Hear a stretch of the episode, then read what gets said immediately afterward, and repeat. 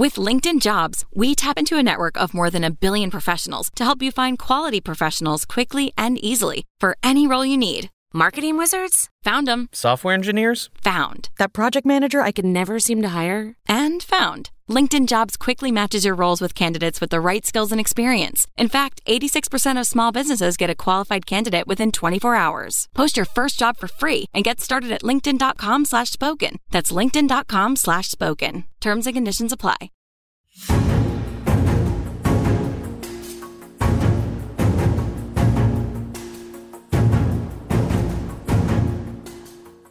Hello and welcome to Politics War Room with James Carville, and I'm Al Hunt. This week, our guest is Stanford Law Professor and co director of the school's Supreme Court Litigation Clinic, Pam Karlan. Now, remember, we love taking your questions, so write into politicswarroom at gmail.com or send a tweet to at Politicon for next week's show. We'll get to as many as we can, but don't forget to tell us where you're from. And please check out the links to our sponsors, ZBiotics, Beam, and Real Paper, and our episode show notes. We thank you for supporting these sponsors because it helps make this podcast happen. Please tell your friends about us and remind them to subscribe on Apple Podcasts, Spotify, or wherever you get your podcast. James, we have probably a week's worth of stories that we could discuss today. Special counsel clears Biden of criminally hiding classified documents, as Trump did, but after interviewing interviewing him, painted a picture of a doddering old man with memory lapses. House Republicans, in a blatantly partisan act, narrowly voted to impeach Homeland Security Secretary Alejandro Mayorkas, even though they couldn't find any high crimes or misdemeanors. And Donald Trump said that he'd encourage his pal Vladimir Putin to attack any NATO country whose defense budget wasn't sufficiently big enough.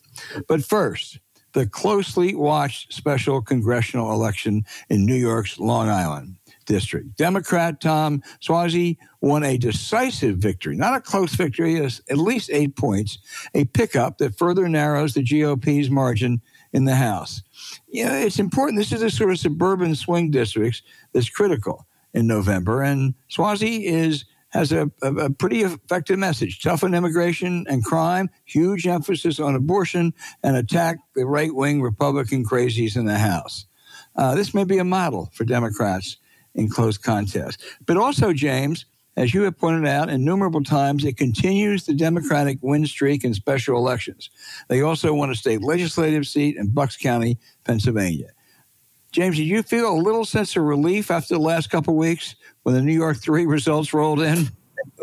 Yeah, I mean, I, I did. To be honest with you, uh, in the, we had a much stronger candidate, and he did something that was smart. He never got sucked in by the left ever. He stayed anti-crime. You know, stayed where you should be on, on migration. He was for orderly, legal immigration. They, they had a a, a, very poor candidate, to say the least. But having said that, eight points was pretty good. Uh, and they they they thought they had a real shot. I think at some point we thought they might have had a real shot. They had won every and election in, in Long Island, Nassau County, Suffolk County uh, since uh, 2020. Right. Well, we ran somebody with a background yep. that helped.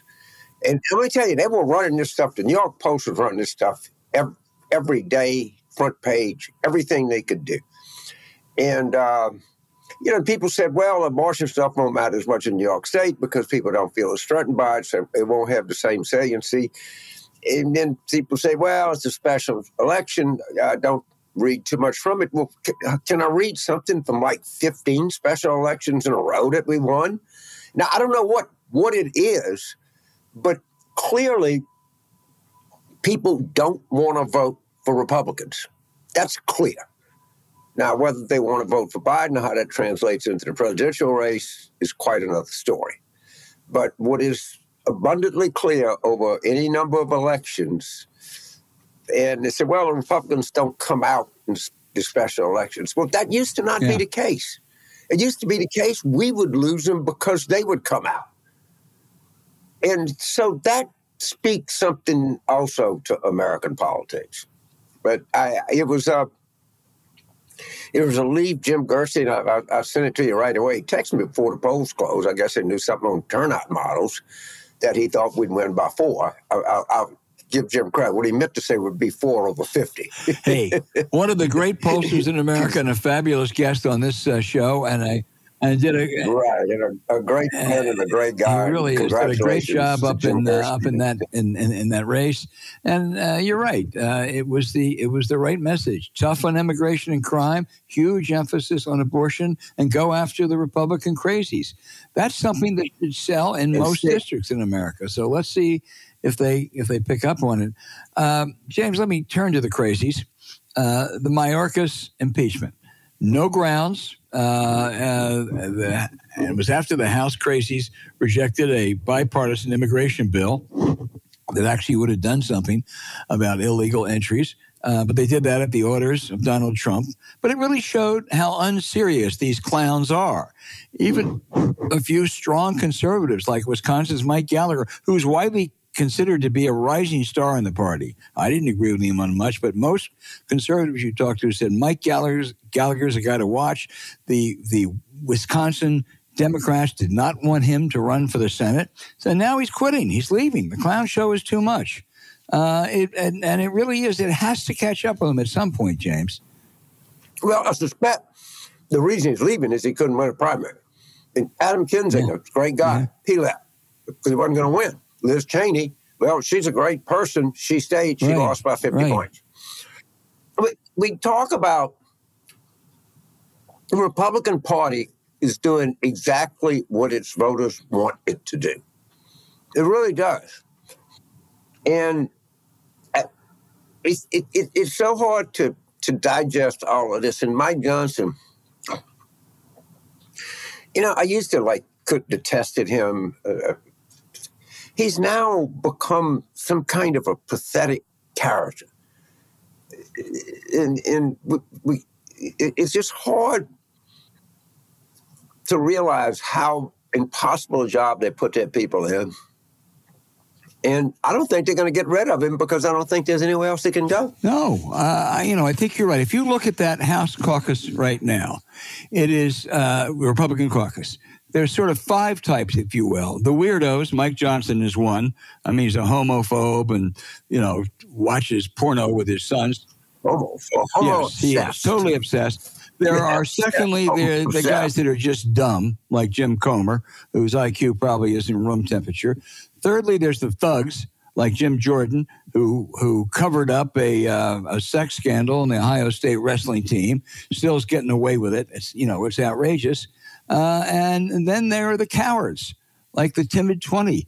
Uh, and we'll see if they pay a price. These are not, these are, I mean, Tom Kean's son in New Jersey, uh, or those New York lawmakers, they knew the Mayorkas thing was a total fraud, but they were afraid to cross uh, the great Don. And uh, so we'll see what happens. But it really is, it's, it's the craziest group of House members that I have ever seen. And I've been around this town for a long time. Yes, they're crazy because their voters demand that yeah. they be crazy. That, they, they, listen to me, people. What they're doing is democracy in action. I don't think some of some, some of them are really crazy, but if you went in there and you weren't crazy and you wanted to be renominated by your party, yeah. you better get crazy and you better yeah. get crazy. You got crazy pills. I mean, Marjorie Taylor Greene maybe take some of those Jewish laser beams, and, you know, and turn them into pills to make you to make you crazier. But it's a it's a hell of a collection. Yeah, I, I think she's genuinely crazy. I, I wish some insider would, would do would separate the Republicans into those that are genuinely crazy and those that are acting crazy mm-hmm. to get renominated. I mean, we know the obvious ones that are genuinely crazy, but I suspect a lot of them are not. But it doesn't matter. So when you vote on something like this, it, it there's no record. It's just you vote to impeach. It, what your reason does not matter, nor should it. And of course, you're doing something that you know better. But you, you say, well, what would be better? If, me, if I if I don't vote to impeach him, I won't I won't get the nomination. The Democrat will win the seat, and then that means that the communists take over. Right. Or some right. rationality comes in. There's a rationale behind all of this. So, in order to stop the communists, all right, we, we, we have to appease the crazies. That that's the price of fighting communism. That's how tortured the whole fucking logic is. James, you got to go to a you know, a, a, theme park in Havana to find a communist these days. They don't exist, but uh, but they have to exist in their minds. Because, yeah, but they have to. Um, no, I, I, you're uh, absolutely uh, right, and and of course it's their voters and it's and it's their leader, you know, the commandant uh, Trump. They're petrified of having him attack them. I mean, the worst thing, the, I think, really, the fourth, the fourth time indicted Trump did was to sabotage NATO, an alliance, uh, challenges that have served the collective interest of Western Europe and of the of America for 75 years. Has some challenges, but it protected us from Russian invasions, as they did in Ukraine, which is not a NATO member. But Putin actually is much closer to Trump's authoritarianism, or Trump's authoritarianism is much closer to Putin than democratic elected governments in Germany or Lithuania or Finland. So, uh, what he did, what he's trying to do in sabotaging this Ukraine bill that the Senate passed, what, 70 to 29, uh, almost half the Republicans. And let's give, let's give uh, Mitch, Mc, Mitch McConnell a lot of credit on this. And now your your your boy from Louisiana, Mike Johnson, is uh, hiding behind the covers. He's so scared and doesn't even want to bring it up. Well, I think, first of all, I've just all along, and I'll repeat it. I actually think there is a P-Tay. I do. But there, the, absent that, there's horribly incriminating evidence that Putin has over Trump. And of course, his total control on the Republican Party makes this possible. So now he kicks out Ronna McDaniel. It's kind of pathetic, weak figure, and is putting Laura Trump there. Now, why would Trump be doing that? Anytime you have any question about Trump, the answer is money. Because Ronna McDaniel, for all of her flaws, had this quaint idea that the purpose of the Republican National Committee was to help Republican candidates get elected. So she wanted to put the money in campaigns. And Trump, of course, wants the money in his legal defense fund. So goodbye, Ronna. Hello, Laura. It's right in front. And you know what the rank and file Republican's going to say? Fine. I'll send more money to this criminal. I'll send more money so he can steal from me. You know, if if if, if he said, you know, what is a field field of dreams? If you ask for it, they'll give it to you. And you can tell him that he's stealing it, that he's not using it for the intended purposes, that he's putting the money in his pocket, that he's paying his law- in, incompetent buffoon lawyers. And you know what they'll do? They'll send more money. Because the problem is not Republican politicians, the problem is Republican voters. And they're utter fools. There's nothing you can do to change their mind. You can do like like we did in New York three. We can nominate sane candidates who hadn't fallen in for all this left wing stupidity and who are willing to contrast themselves as good, you know, favoring good, progressive, common sense policies. And we could win some elections. But it's all about their voters and what they want. And it's very clear. And the, the, the terrible 20 or the, the, the timid 20 and the other two, they can't do anything. They're caught. Yeah. They're stuck. It must be some hell to live in as a politician that you have to act crazy and you have to justify your craziness under some convoluted logic that by submitting to the MAGA madness, you're, you're stopping the return of, of Lenin, uh, Trotsky. I don't know something. I have no idea. James, can they, use some of that uh, RNC money to have a concert for um, uh, for what's her name, Laura Trump? Uh, you ever heard her sing? I, I did. I, I, was treated to that this morning, and I was going through there, and I have to say, my my daughter's when I the few times I've been stupid enough or drunk enough to try to sing, they said, "Daddy, your voice sounds like goose voice." that's, a, that's a probably good way to describe her voice. goose uh, voice. My wife won't let me sing in church. That's how bad I am. But uh, you know, she's right up there. Yeah, I, I, I can't, I've never been to church that drunk. I, um, you know, this was I mean, bad things happened to the Republicans. New York three and the silly impeachment of Mayorkas. It wasn't silly. It was just it was it was disgraceful. Uh, and uh, what Mike Johnson's doing, but it was a bad week for Biden too. Uh, the special counsel Robert Robert Hur, I think it is, cleared him of any criminal acts or intent in taking classified documents after he was vice president it was he was he was careless in contrast to Trump's deliberate, deceitful taking and then lying. So there's a huge difference between these two cases, which Hur did make uh, clear. But Hur's a movement conservative, Federalist Society lawyer, and he sought to protect his right wing credentials by gratuitously uh, declaring that Biden was an old man with a faulty memory. Then, that was bad. Then the president compounded the problem by having a press conference to deny he was an old man with a faulty memory and then confused Mexico and Egypt.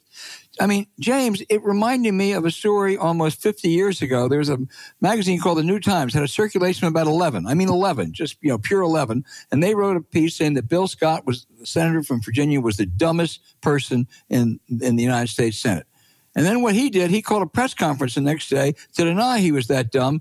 It was on the front page of the Washington Post and every Virginia paper. Why in the hell Biden had that press conference, I will never know. Biden is not dumb, and I think he's capable of governing, but he is old, and it shows it. And uh, I am exactly his age, James, a couple weeks younger.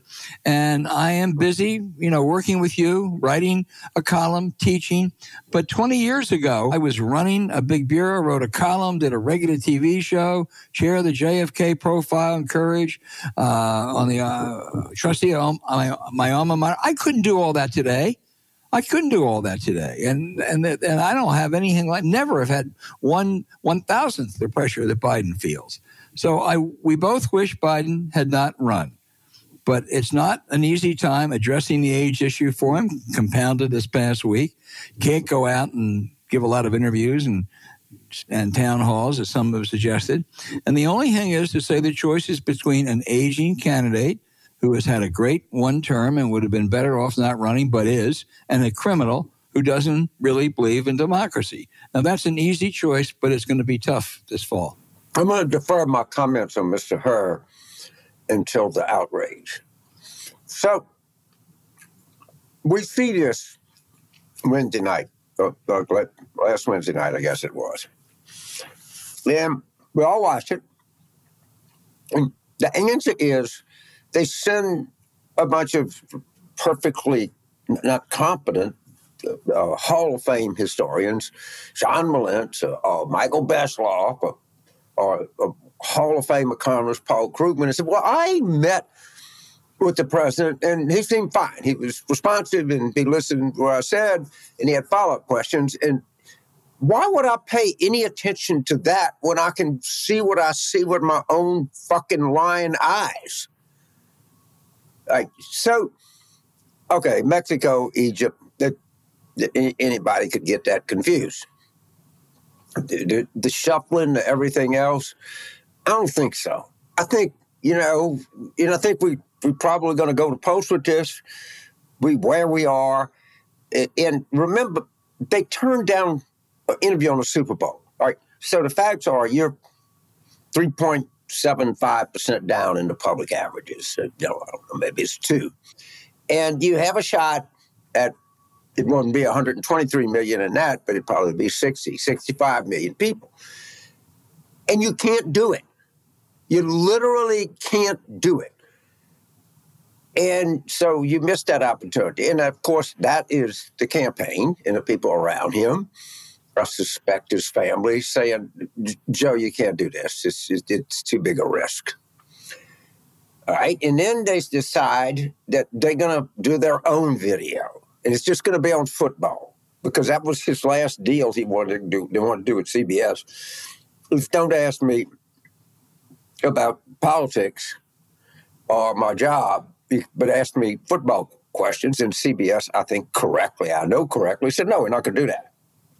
So he does his own video of which he's in control of. And they ask him a tough question. Who's your favorite Kelce? Travis or Jason? And of course, he says, Mom Kelce. And they put a picture up, and Mom Kelce is a you know very nice housewife from Ohio because she makes good chocolate chip cookies. I could roll out to bed laughing. I mean, it, that's the sub. It, but that's all they can yeah. do. They don't have any other choice. That's what we're going to post with, and go to post we will go to post, we will. But and, somebody will come out and say, well, maybe actually he was coherent, but not supposed to be. And then you watch him on TV. Well, I think I, th- I think you're right, you uh, and let's just hope that uh, people appreciate or worry or fear more the evil alternative.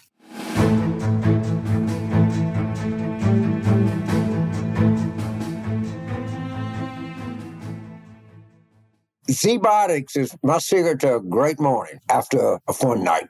We had Super Bowl Sunday, and we also had uh, the Bacchus Parade, which is a huge local parade, and we had parades all day. My, my personal favorite was Tucks, where the, uh, the king sits on the toilet, and they, they, for favorites, they throw out plastic plungers.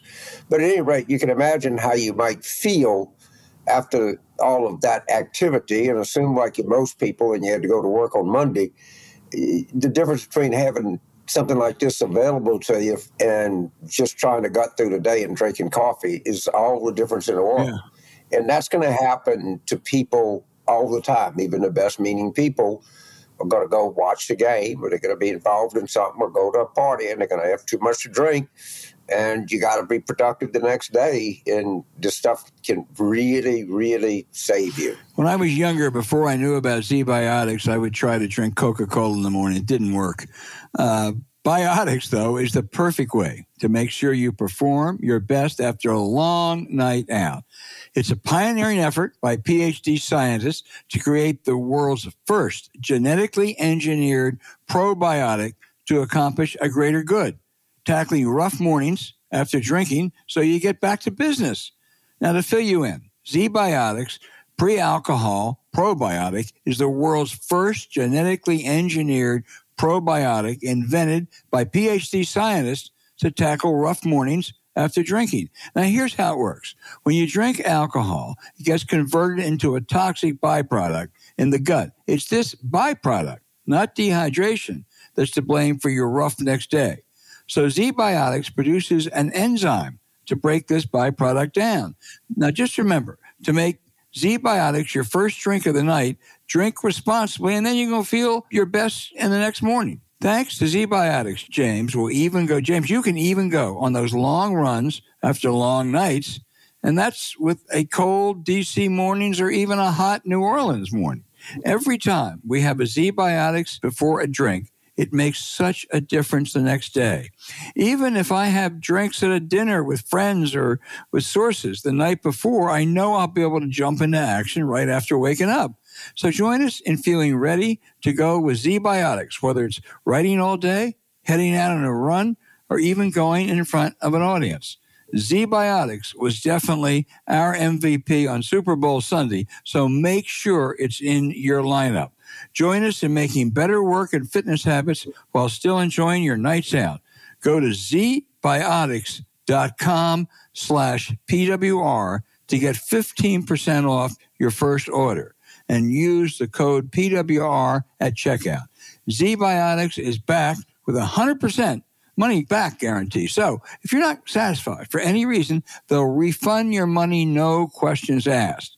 Remember, head to zbiotics.com slash PWR and use the code PWR at checkout for 15% off. Hey, thanks to ZBiotics for sponsoring this episode and our good times. You can grab the link in our show notes.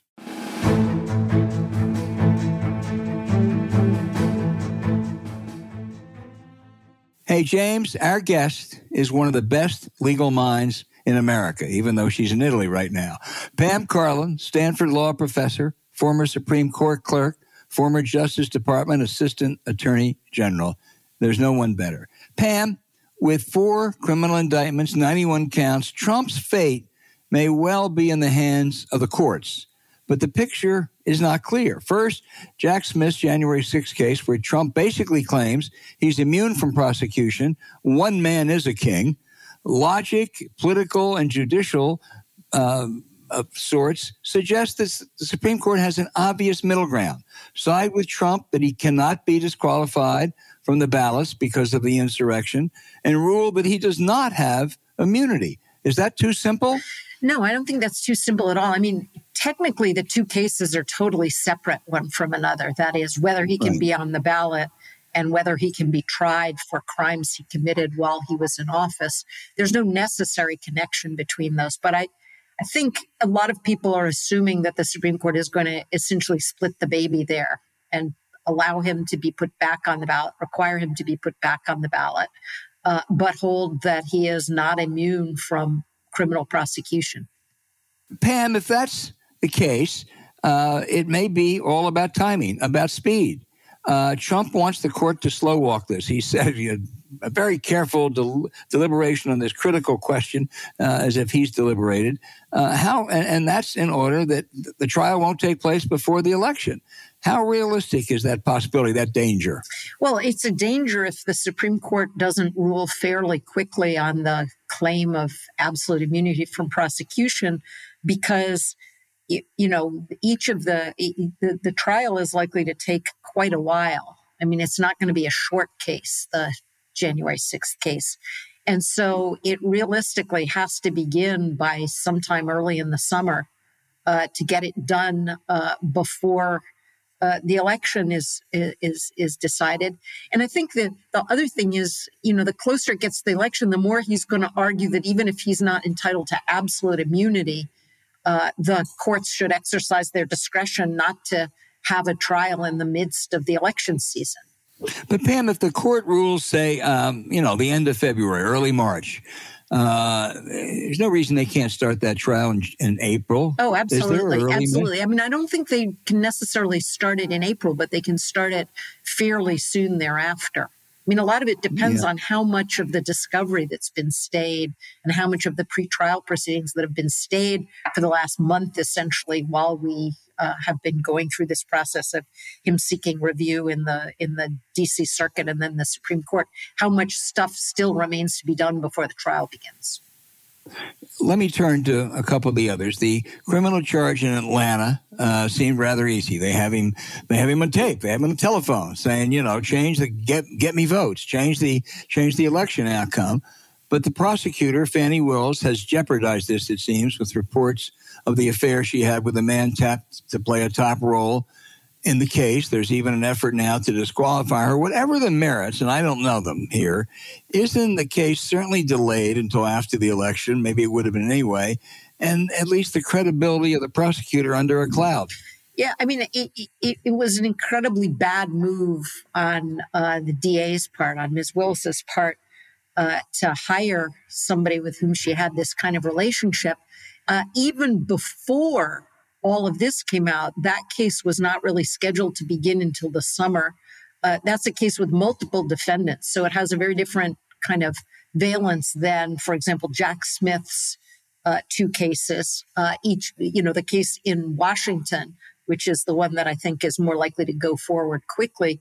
Uh, President Trump, former President Trump, is the only defendant, whereas the you know, the, the Georgia case is 19 defendants, some of whom have pleaded guilty, not clear which ones would be tried at which point. So that case was already kind of complicated. I mean, not complicated on what happened, but complicated on how you would how you would adjudicate it, how you'd try it, and how quickly. Yeah. Yeah. Um, the final one I'll turn to James is that the Mar-a-Lago case, Trump taking the classified documents, it looked like and refusing to return them and lying about it, it looked like a slam dunk.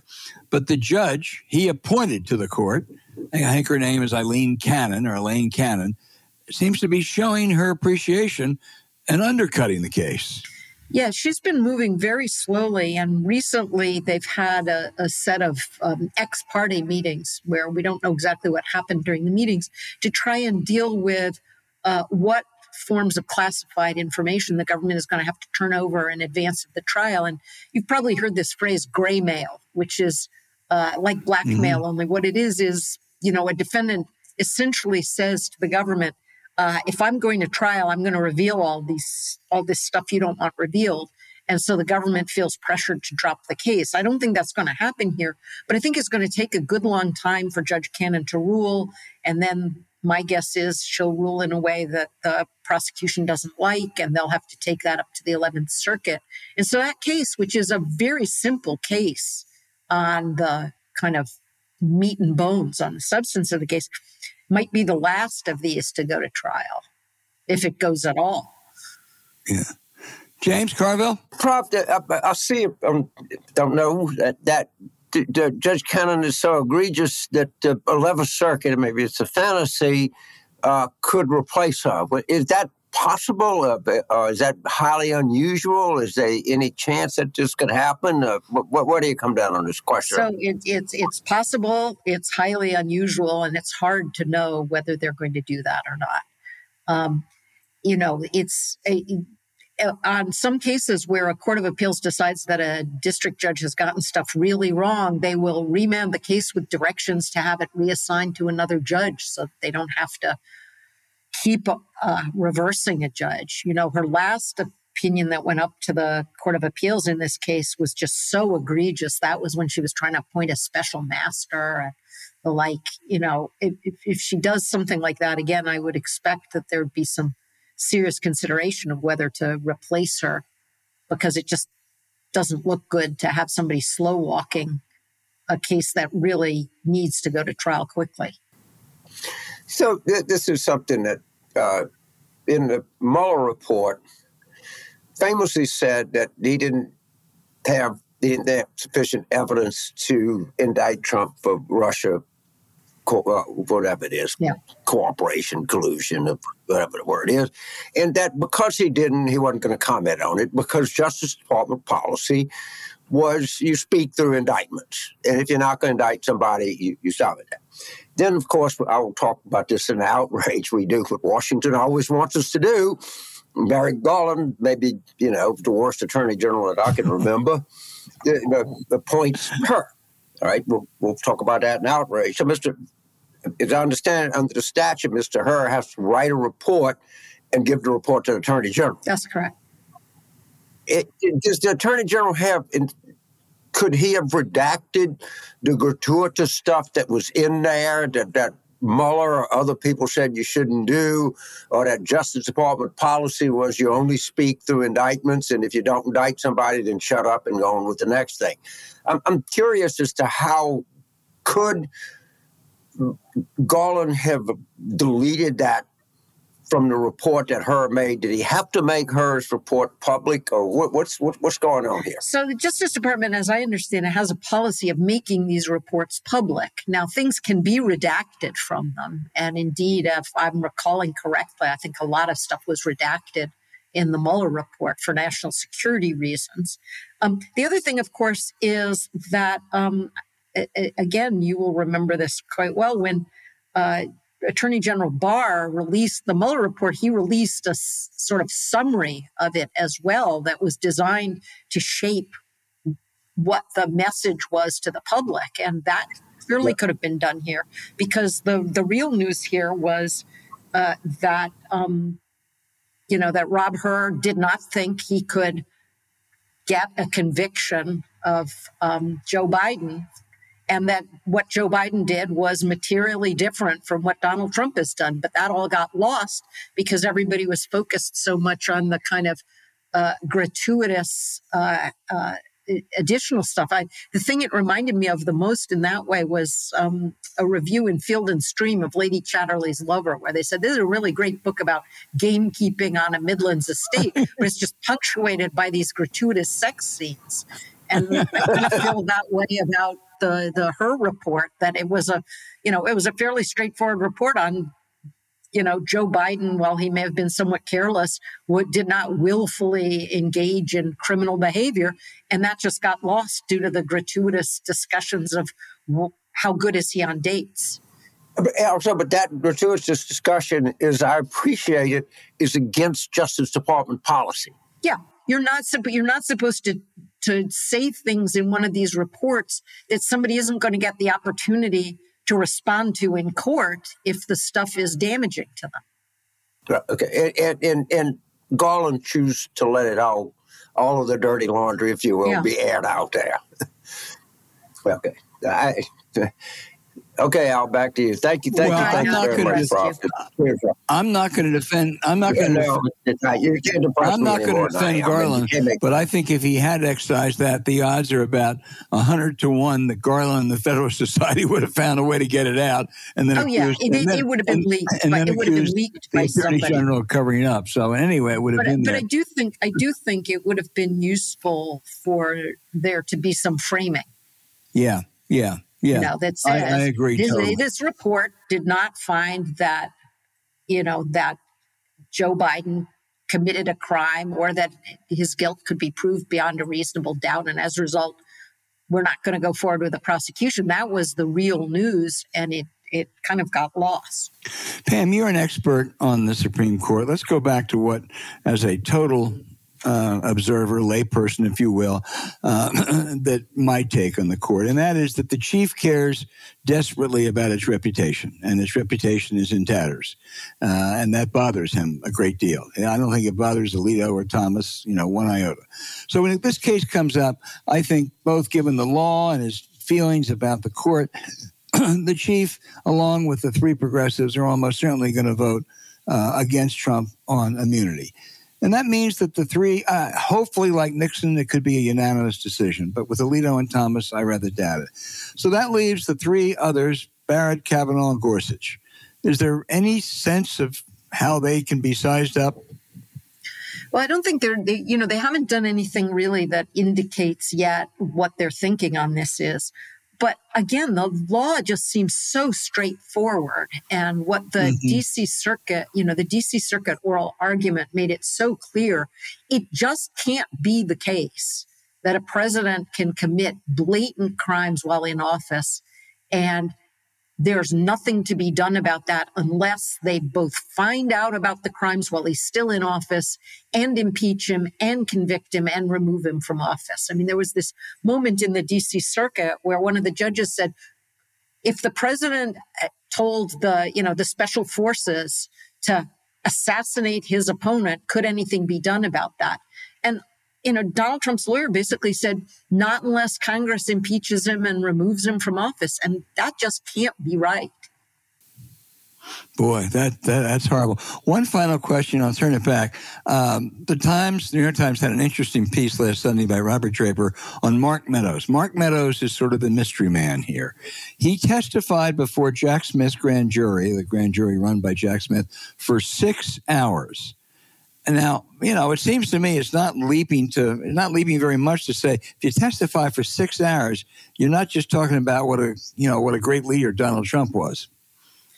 Well, you know, it, it, it's hard to know. I mean, on the one hand, he might be testifying very fully. On the other hand, you know, a witness in front of the grand jury can ask after every question to leave the room and talk to his lawyer and then come back and read the formulaic, you know, on the advice of counsel, I must d- decline to answer that question on the grounds that my answer may tend to incriminate me. So it's it's hard to know for how long somebody was there, how much they say. Right. James? So so Prof, you've been watching this for a long time. You've been involved in this at every level.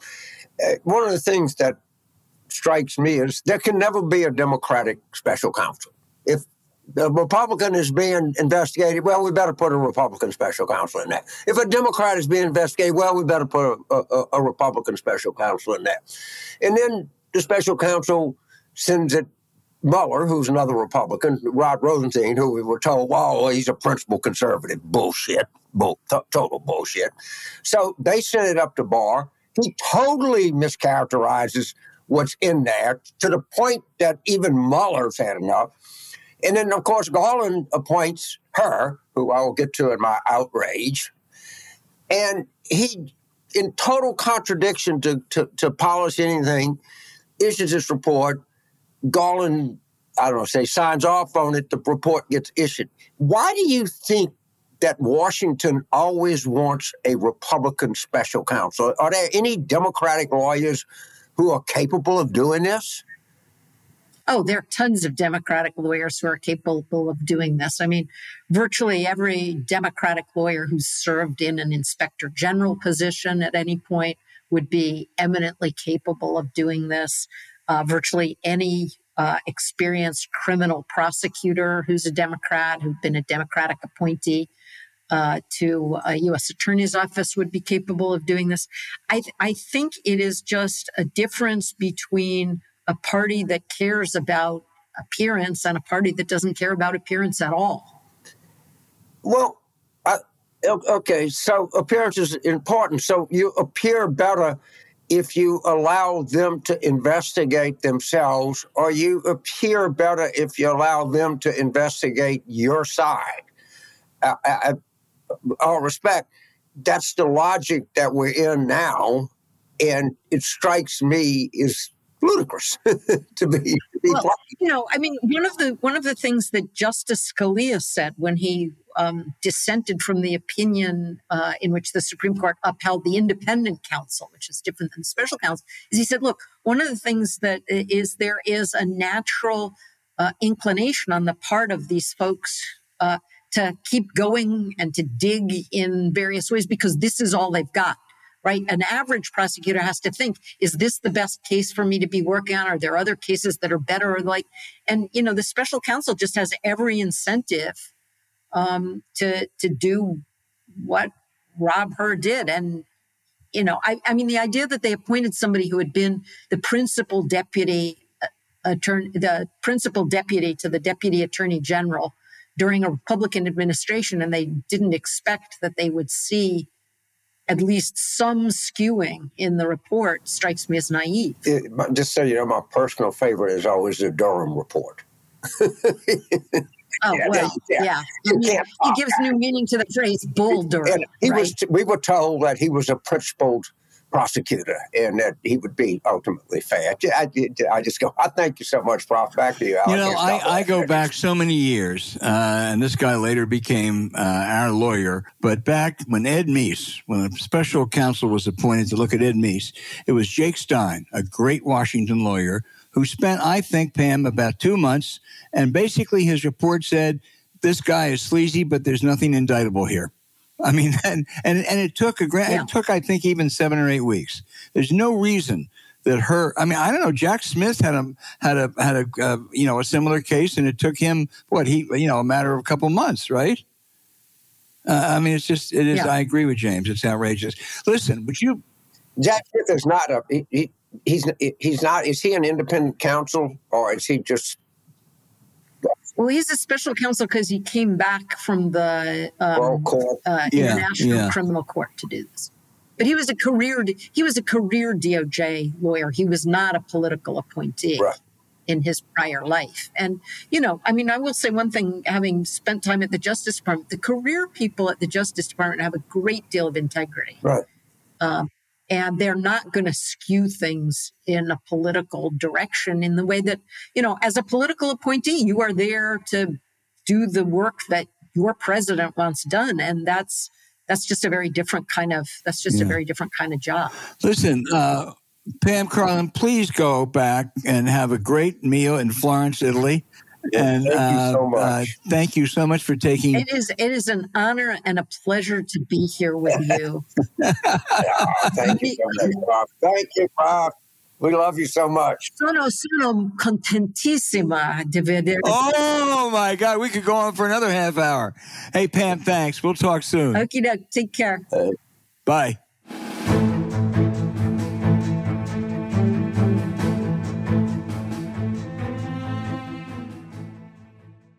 Get a good night's sleep with Beam. You know, first of all, it tastes good. And it, it really, for whatever reason, you know, it gets you where you're kind of looking forward to falling asleep, which is, to my mind, the most determinative factor you can have for a good day the next day is a, is a good night's sleep the night before. Yeah, I slept good. I woke up this morning and I looked, I actually sleep with my watch and I looked at my watch and it was 7.30 and I could not have been happier. Usually I look at it, it's 4 o'clock in the morning. Well, sleep, I think, as you suggest, is the foundation of our mental and physical health. Now, when you're sleeping well, you can perform at your best, mentally and physically. Proper sleep can also increase focus, boost energy, and improve your mood. Introducing Beam's Dream Powder, a science backed, healthy hot cocoa for sleep. Dream has been a game changer for our sleep. I, you know, you have to love knowing all it takes is one delicious cup of Beam before getting into bed, and you're going to be sleeping like a baby, ready to take on the day ahead. And today, our listeners get a special discount on Beam's Dream Powder, their science backed, healthy hot cocoa for sleep with no added sugar. Better sleep has never tasted better. There's tons of delicious flavor, like chocolate peanut butter. They're pandering to me. I love that. Cinnamon cocoa and sea salt caramel. They're only 15 calories with zero grams of sugar. Now, I like to have a different one every night. It's always a treat, and wanting better sleep no longer keeps you up at night. Other sleep aids can cause next day grogginess, but Dream contains a powerful all natural blend of reishi extract, magnesium, L-theanine, melatonin, and nano CBD to help you fall asleep, stay asleep, and wake up refreshed. Now, the numbers don't lie. A clinical study showed that 93% of participants reported Dream helped them get better sleep. Now, that's pretty, that's pretty impressive, isn't it, James? Ninety-three percent. Take those odds every I don't day. think you. I don't think you've ever won an election with ninety-three percent. Have you? No, and, and thing, the thing about it, it really tastes good. So get a good night's sleep and have a pleasant taste in your mouth when you That's fall everything. Beam Dream. Uh, it's easy to add to your nighttime routine. Just mix Dream into hot water or milk, froth, and enjoy before bed. Now you're going to find out why Forbes and the New York Times are all talking about Beam and why it's trusted by the world's top athletes and business professionals. So if you want to try Beam's best-selling Dream Powder, get up to 40% off for a limited time when you go to shopbeam.com slash war room and use the code war room at checkout. That's shop, B-E-A-M dot com slash war room and use code war room for up to 40% off. Now you also can find the link in our show notes.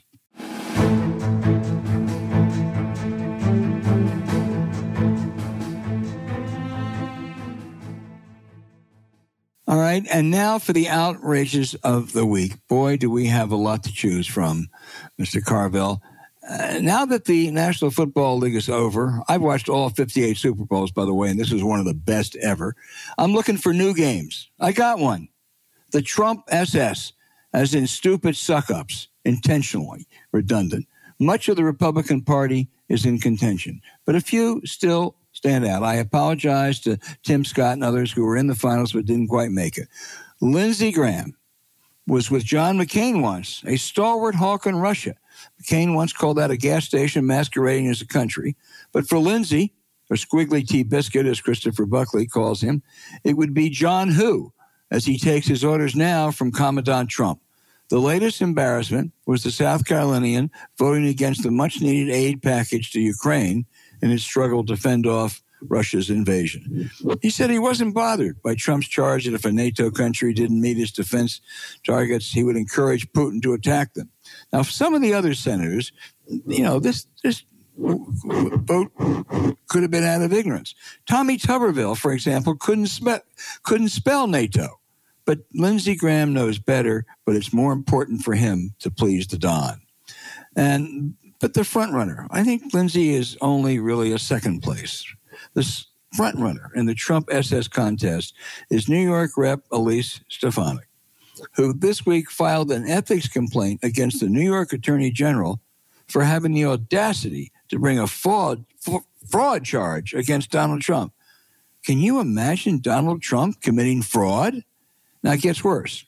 As she pants and panders to be the Don's running mate, she declared if she had been Mike Pence on January the 6th, she would not have followed the law. She would not have routinely counted the electoral votes as required by the Constitution. She would have tried to enable a Trump coup instead. Greg Jacob, who worked with Stefanik in the Bush White House and, quote, enthusiastically, end quote, contributed to her first congressional campaign, thinking she was a thoughtful, principled conservative, was appalled. No one, he wrote in the Wall Street Journal, who espouses such lawless views should hold any position of authority. Absolutely. Although her views on the rule of law certainly do conform with Trump's. So, we're seeing two things currently. We're seeing that uh, everybody's holding their breath and say, well, the Supreme Court decided immunity, and if they do, can we have the trial in, in May? But if it puts off to September, then if Trump wins, can we put it off? And it happened January 6th of, uh, of 2021 of course, our great attorney general, who we were all all assured was a principled person who was going to restore integrity to the Justice Department, decided that he didn't want to investigate January 6th because he thought it would look too political. Imagine being political by investigating the most massive crime against the Constitution since Fort Sumter. But he didn't. And thank God we had politicians that came in. And politicians held hearings. And of course, the hearings exposed criminality, of which our distinguished Cosmos Club, established libertarianism, uh, judicious, thoughtful Attorney General had no other choice but to start an investigation a long time after these criminal acts were committed. And so now thanks to our Attorney General, we're up against the clock. At the same week, we get the Hur report, uh, who was, by the way, appointed by our distinguished establishmentarianism, highly credentialed Attorney General, a gentleman by the name of Robert Hur. What could be possibly wrong with a man named Robert Hur? I mean, yeah, well, he worked at Kirkland and Ellis under Brett Kavanaugh. He was a clerk for William Rehnquist, who, if you recall, was one of the most famous, whose career started as a vote suppressor, intimidating Hispanic voters in Arizona. And so then, and Mr. Hur, of course, is in the Federalist Society. So we can all be assured that the integrity of the Justice Department was going to be upheld. So he issues a report, which is totally contrary to Justice Department policy, of which, of course, Robert Mueller, another Republican, because there can be no other special counsels but Republican special counsels, because that is the law of Washington. It is chiseled in marble. And it has been validated through through the years that only Republicans can investigate Republicans and only Republicans can investigate Democrats because, well, it it'll make them happy. Well, I hope you're happy now. I hope you had every kind of gratuitous piece of shit that you had. You waited until you, you your hand was forced to investigate one of the most massive criminal acts in modern American history. You appointed a, a political zealot to investigate the President of the United States. Good work, Merrick. Maybe if somebody appoints you to the Supreme Court again, Mitch McConnell will be nice to you because that's all you care about is what Republicans think about.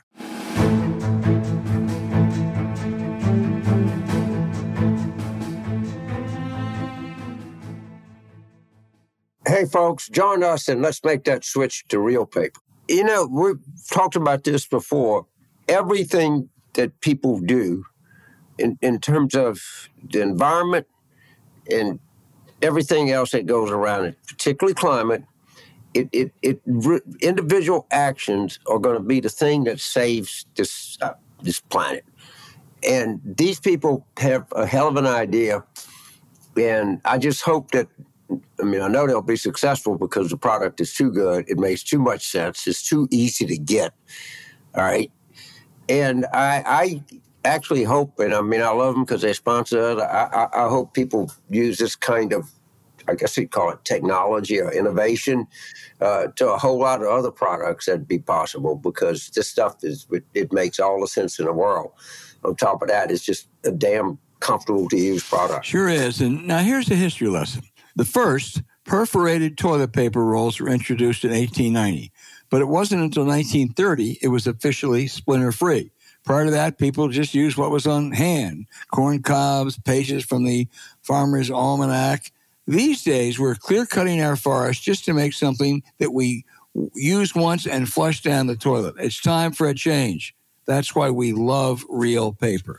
Reel makes a sustainable toilet paper that contains no trees and instead uses 100% bamboo. And Reel paper is certified by the Forest Stewardship Council, meaning that they are responsibly harvesting the bamboo grass that's used for their paper. Plus, while other conventional tree based papers are wrapped in plastic in the grocery aisle, reel Paper's packaging is a plastic free, compostable, and, and also offers free shipping on all orders. Now, it's so comfortable and soft, you'll never go back to the old stuff. So join us in making a switch that makes a difference. We love how Reel even partners with One Tree Planting. So with every box of Reel that you buy, they are funding reforestation efforts across the country. Unlike the other toilet papers that cuts down trees, Reel helps actively plant them. Reel paper is available in easy, hassle free subscriptions or for one time purchases on their website. All orders are conveniently delivered to your door with free shipping and 100% recyclable plastic free packaging. If you head to reelpaper.com slash war room and sign up for a subscription using our code war room at checkout, you'll automatically get 30% off your first order and free shipping. That's R E E L P A P E R dot com slash war room or enter promo code war room to get 30% off your first order plus free shipping. So let's stop flushing our forest and try Reel's tree free paper. Reel is paper for the planet. And you also can find the link in our show notes.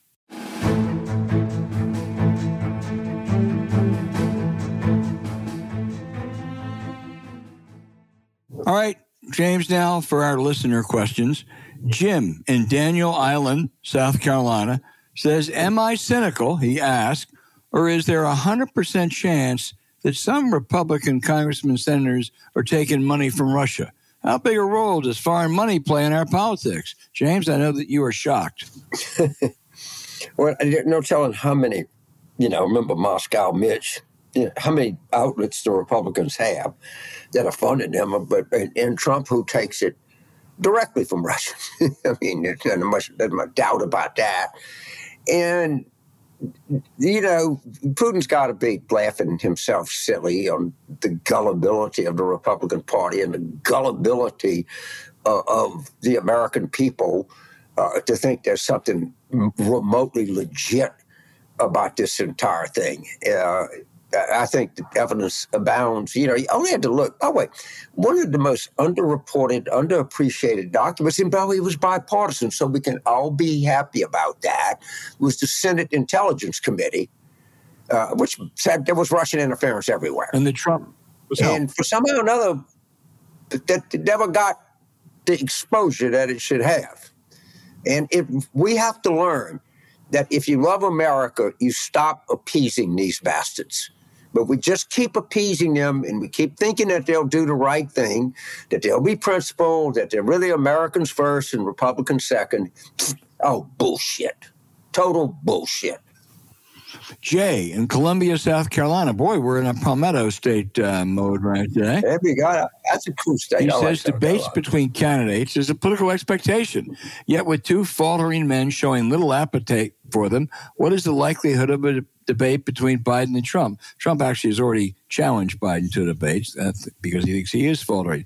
Have political debates exceeded their shelf life? What could take their place? Well, I certainly think the presidential uh, debate, uh, the Commission on Presidential Debates, has uh, uh, outlived its uh, usefulness probably several cycles ago.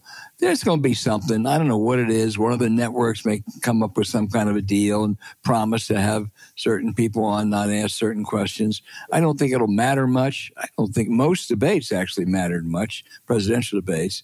But um, uh, you know, this is one. I'm I'm I'm, I'm not really going to eagerly anticipate a Biden Trump debate. Of course, as part of my example, the chairman of the Presidential Debate Commission would be none other than Frank Fahrenkopf, who, you guessed it, was the former chairman of the Republican Party. But so we can all be assured. And he's also a lobbyist for the gaming industry. In case you don't know what the gaming industry is, it's a fancy word for the casinos and the gambling uh, and the books and in the gambling industry. All right. And of course, the uh, uh very distinguished commission in 2008 doesn't put the debate in New Orleans. They put it in, in Mississippi because Mississippi has casino gambling and they cut a backdoor whorehouse deal. But let's be assured that in the event that Mr. This thing is still existing, Mr. Fahrenkopf resigns, the calls will be immediate to have another Republican as chairman because there's no way that uh, a Democrat could be have that kind of competence or that kind of fairness. It's just another bullshit example of where we are. I never thought the thing was worth a shit the beginning. And of course, Biden's not going to debate. He can't answer the Super Bowl question. So, in, in, I don't know if we better. I think we're probably better off not even having a debate. James, we got a lot of bovine manure in this uh, this segment here. Uh, we Chris, sure do, because there's a lot of bovine manure that's Chris coming out of in Washington. West Chicago, Illinois. He said nothing seems to be working for Biden to raise his poll numbers. So it seems high time for the Biden campaign to get into the pigsty with Trump. They need to find the Democratic Lee Atwater. You agree, James? And who would be a worthy successor to Lee? Well, hey, right. I, you know, Biden is just—he's not a great counterpuncher. Let's, let's, let, us leave it at that. And, and there's plenty of things, there are plenty of people who will do uh, what I refer to as the wet work. All right, wet work is a CIA term for assassinations. I'm not talking about assassinating anybody, so sit down and shut the fuck up. But I'm talking about going after Trump again and again and again, which is important. If I had a piece of advice in the messaging of to the Biden campaign, it, I'll go thusly: I get a seven calls a week is the economy stupid and why isn't Biden doing better? Because everybody says the economy is doing better. I, in, in everything has to do with people call cost of living, not inflation. Don't use the inflation word. And they say correctly, so we you come in the office and I don't know, a gallon of gas costs two fifty, and gas goes to four dollars, and it's back to three twenty five, and you're trying to argue with people that well, it's seventy five percent cheaper than it was a year ago, but it's uh, uh, seventy five percent more expensive than it was when you took office, and who do people think is behind this? I'll tell exactly who they think. They think these companies are you price gouging, that they're fixing prices. And you know what? Maybe the public is right. Maybe the public has a point. Maybe the public doesn't suck so much. So if I were the president, I would say, I understand you know we're fighting this. We feel like we've made some progress on some fronts. There's still more progress to be made. That's why we brought the cost of insulin down to help families deal with this. That's why we can negotiate drug prices. That's why we released the strategic petroleum reserve to help try to get families deal with the high cost of, of, of gasoline. And to further our efforts in helping American families to deal with this, I have asked Merrick Garland, because he's goddamn weak to do anything, to appoint a special counsel to investigate price fixing, price gouging, price anything you can think of that corporate America and energy companies are doing to screw the American consumer. And I would expect a report on my desk in this within four months. If you do that, you're showing people you're on their side, that you understand what, what, what they're going through and you understand who the real culprit is because people tell focus group after focus group after focus group after focus group, they come back with the same thing. It's not particularly complimentary to Biden. Be frank, well, Biden, he's too old to really cause inflation. What's really causing it are these companies are colluding on prices, and he can't do anything to stop them. And if you, you want to talk about the economy in a positive way and let people know that you know what's going on in their lives, stop telling them that their lives are great and start telling them how you're going to make their lives better. Makes sense to me. Annie in Minneapolis, Minnesota. Who do the Democrats have ready if Biden can't run or bows out, and something fatal happens to him. Annie, how do I count the numbers. There are so many. And I think you first look outside of Washington. Governors, Gretchen Whitmer, Gavin Newsom, Roy Cooper, newcomers who were so good they would even be ready for prime time quickly. Josh Shapiro, Wes Moore. There's so much talent out there. It's not going to happen, Annie. It's not going to happen. He is going to stay in, and Harris is going to stay in. And what you're going to have to do, Annie, is just say, okay, I'm not happy with this. But uh, is it better than having a criminal in the White House? I think the answer is yes. Yeah, it, uh, you know, no, there's no secret. can't not to be denied. Not that I'd want to deny it, or you would. Anybody that this show has been one of the most skeptical. Uh, been two things that this show has been really consistently. It's been vehemently anti-Trump from from its inception and it has also been highly skeptical, it's a polite word I want to use, of Biden running for mm-hmm. reelection. Mm-hmm. Uh, we are apparently, although I'm, you know, I said earlier, I, I, I don't think Biden or Trump will be on the ballot in November. Uh, I will admit that that seems unlikely, maybe highly unlikely. I still don't think it's impossible. There's just a lot of there's a lot left to go here. And one of the things that I find is that no one just appreciates how bad these numbers are. And you say, well, James, you know, we had Fred Yang and we had Jim Gerstein on, and, you know, they're loyal, they got clients, and they're, they're tremendous guests. And you got to understand that, you know, back in your day, it was common for politicians to be over 50 that's kind of a thing of the past, which is true. And then the president's people say, well, James, you got to understand the president's approvals are low, but we're getting more somewhat disapprove to vote for us than you would expect back in your payday.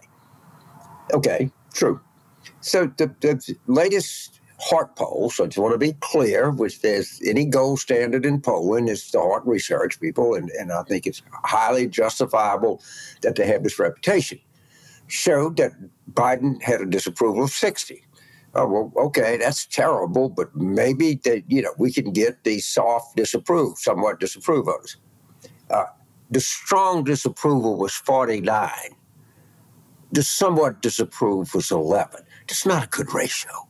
That's not a good ratio. That's not good at all. It's bad. It's historically bad. And somebody should have pointed out as opposed to just posting the number and putting it in the frequency questionnaire and having people have to, like I have to do, and go dig it out. Why don't somebody do presidential strong disapproval by history? But you know, I, I, think we're going through with this, and I don't think people have sufficient information of just how daunting this general election. Well, James, here's how you can help them. Abby in Bala Cynwyd, Pennsylvania. That's near the area. That's, no, that's my home home country. Uh, she says, "I'm interested in making effective political contributions for state level candidates. Do you think it's best to donate to organizations such as the States Project, the local Democratic Party, or the candidates themselves? Also, what organizations do you recommend that focus on getting out the vote?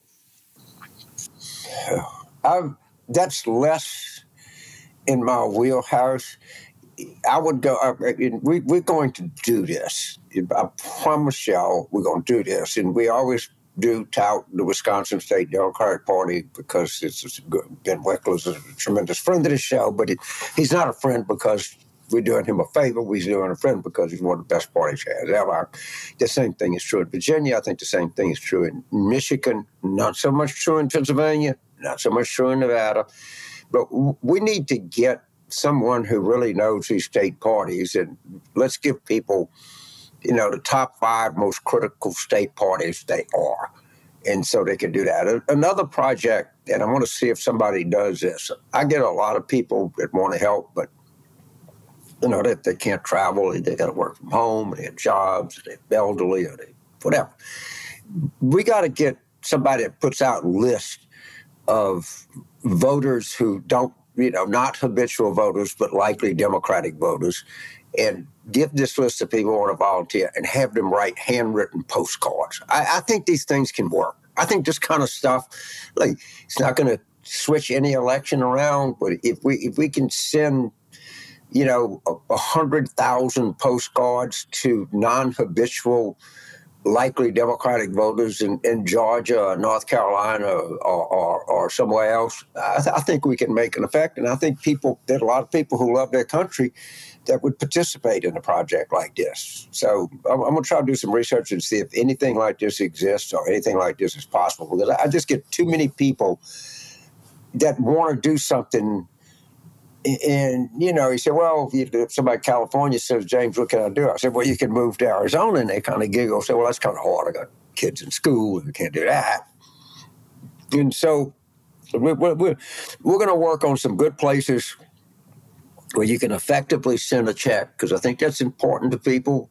I think it's an act of political hygiene to do that. And I'm going to try to work through a system if we see we can get people we'll, we'll list of names and start writing. Okay, Abby, we're gonna we're gonna stay on this. James is gonna stay on this, uh, and I and I want everybody else to write down that we have to get back to this. We're gonna get back to you, Abby. Thanks for the very good question.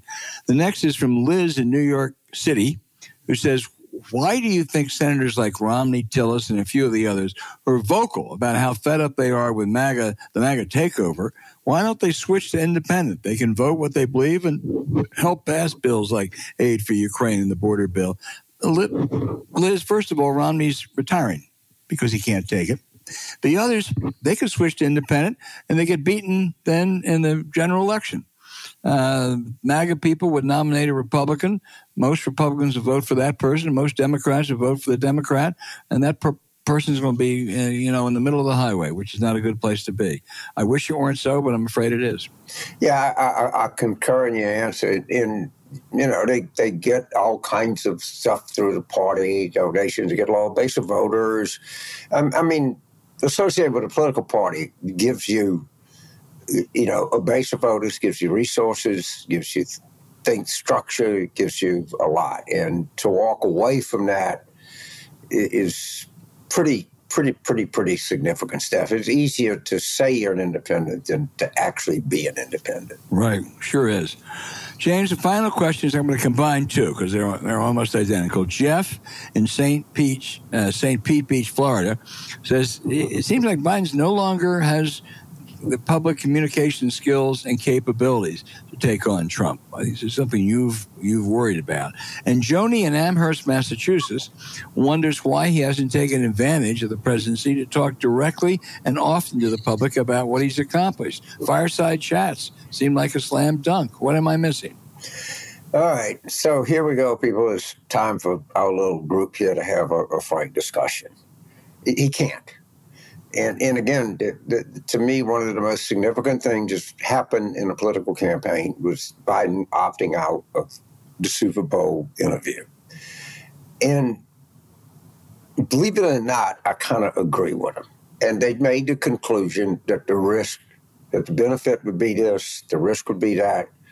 Like most people that make an evaluation, if you, you're going to buy a stock or buy a piece of land or buy something else, you say, well, this is the potential benefit, this is the political risk. When the risk is too high, you walk away from it.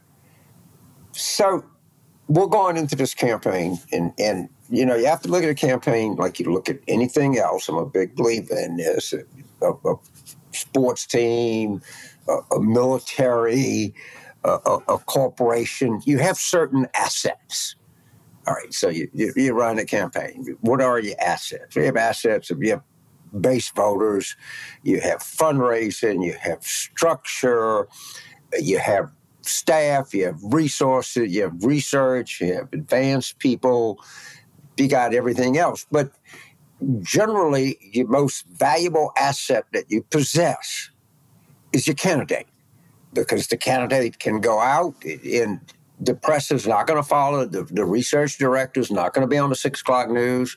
The research directors, you know, however important she he may be, uh, the base voters are not going to be people that are going to be front and center, as important as may be. And we're going into a campaign where we say we're not going to use our in most campaigns is the most valuable asset. And, you know, if you work for a guy like Bill Clinton, it's simple. Something happens, just put the candidate out there. Shit, that, that don't take a whole lot of thinking. That's not what we face with. That's not what the Biden strategists are faced with. And I, and I kind of defend them because it's very hard to run a campaign with the candidate AWOL 80% of the time because they're not going to be debates. And, you know, of course, what, what he can do is he can do infrastructure events, he can do walking through the plant floor, talking to people kind of events. Uh, he still is very good at that. He's very empathetic guy. It comes across, but they're not going to be any press conferences, not going to be any town halls. All right, you can't go and say go there and go right into you know the the, the den the enemy's territory, go in northern Wisconsin and ask me anything. That's not to happen. You're not to take these interviews. You're not to do anything like that. You're not to debate. And his strategists have a very difficult workaround here, and I have I have some sympathy for. Yeah, I do too. James, I want to close something different. Talk about a tough calculation, playing the odds. Um, the 49ers coach, um, Kyle Shanahan, is getting a lot of criticism for, in the overtime, deciding to uh, uh, receive and give Kansas City a shot after he took a shot. You know, I understand his calculation. I, I very little experience with this. Uh, it's a new rule for the NFL, but you know, it's almost 50 50. The argument the other way is if Shanahan had decided to kick off and uh, Kansas City scored, and then San Francisco went down and scored, guess what happens next? Kansas City gets the ball, and if they score and they have Patrick Mahomes, they win. So either way, it's a tough, tough decision. I don't, uh, you know, maybe it didn't work out, but I think it's un- I think it's unfair to criticize him for it. I, well, look, yes, I, I, I, agree with your point. Unfair is just you know that just comes with the territory. So what happened was last year against Buffalo, Kansas City gets the ball first in overtime to kick a field goal. That's the end right. of the game. People rightly say this is bullshit. You shouldn't have a playoff game decided right. by a coin toss. Okay. At, at, this point, we're making a lot of sense.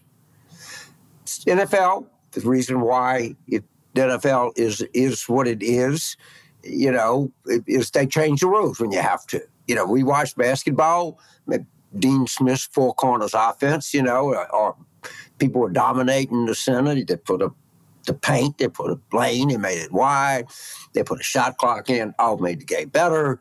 They did a all kinds of things in football to make it actually made it better. And I'll be, be honest with you, it's made it somewhat safer. In baseball, of course, the, the slowest to do made changes, and it, it proved to be spectacularly successful. So the NFL decides that you know you get if you score, another team gets a chance to score. Then if the score is tied, then then you at, at certain deaths. I agree with Shanahan and so the, the big decision is he decides to kick field goal.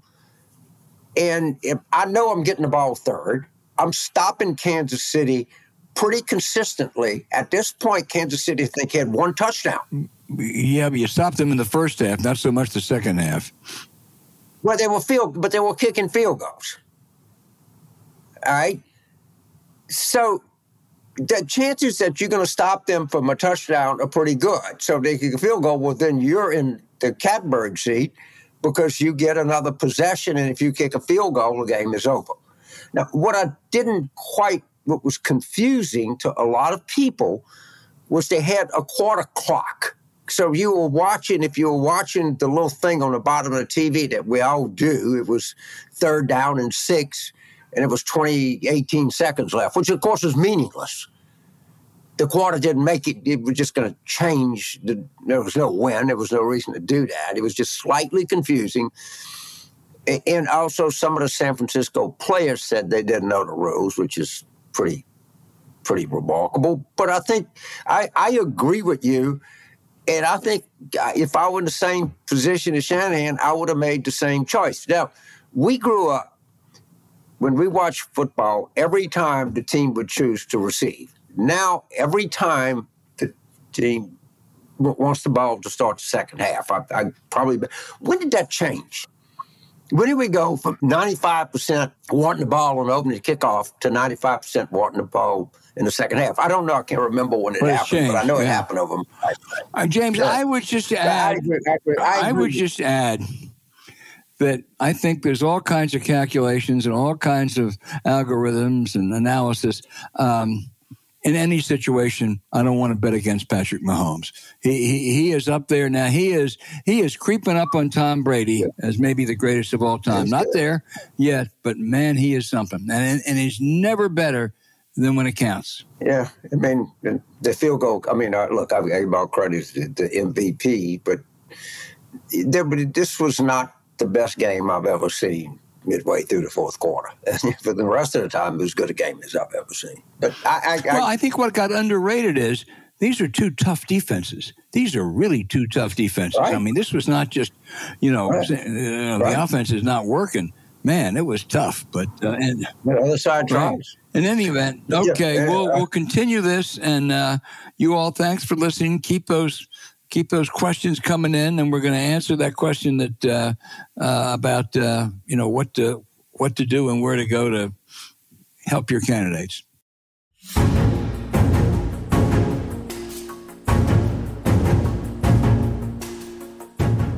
Hey, thanks for listening to Politics War Room with James Carville. I'm Al Hunt. Now, don't forget to send your questions for us by email to politicswarroom at gmail.com or tweet them for next week's show at Politicon. Following this episode, we'd really appreciate it if you check out the links to our sponsors, ZBiotics, Beam, and Reel Paper in our episode show notes. We thank you for supporting them because when you do, it helps make this podcast happen. Now, keep up with us, subscribe to Politics War Room on Apple Podcasts, Spotify, or wherever you listen.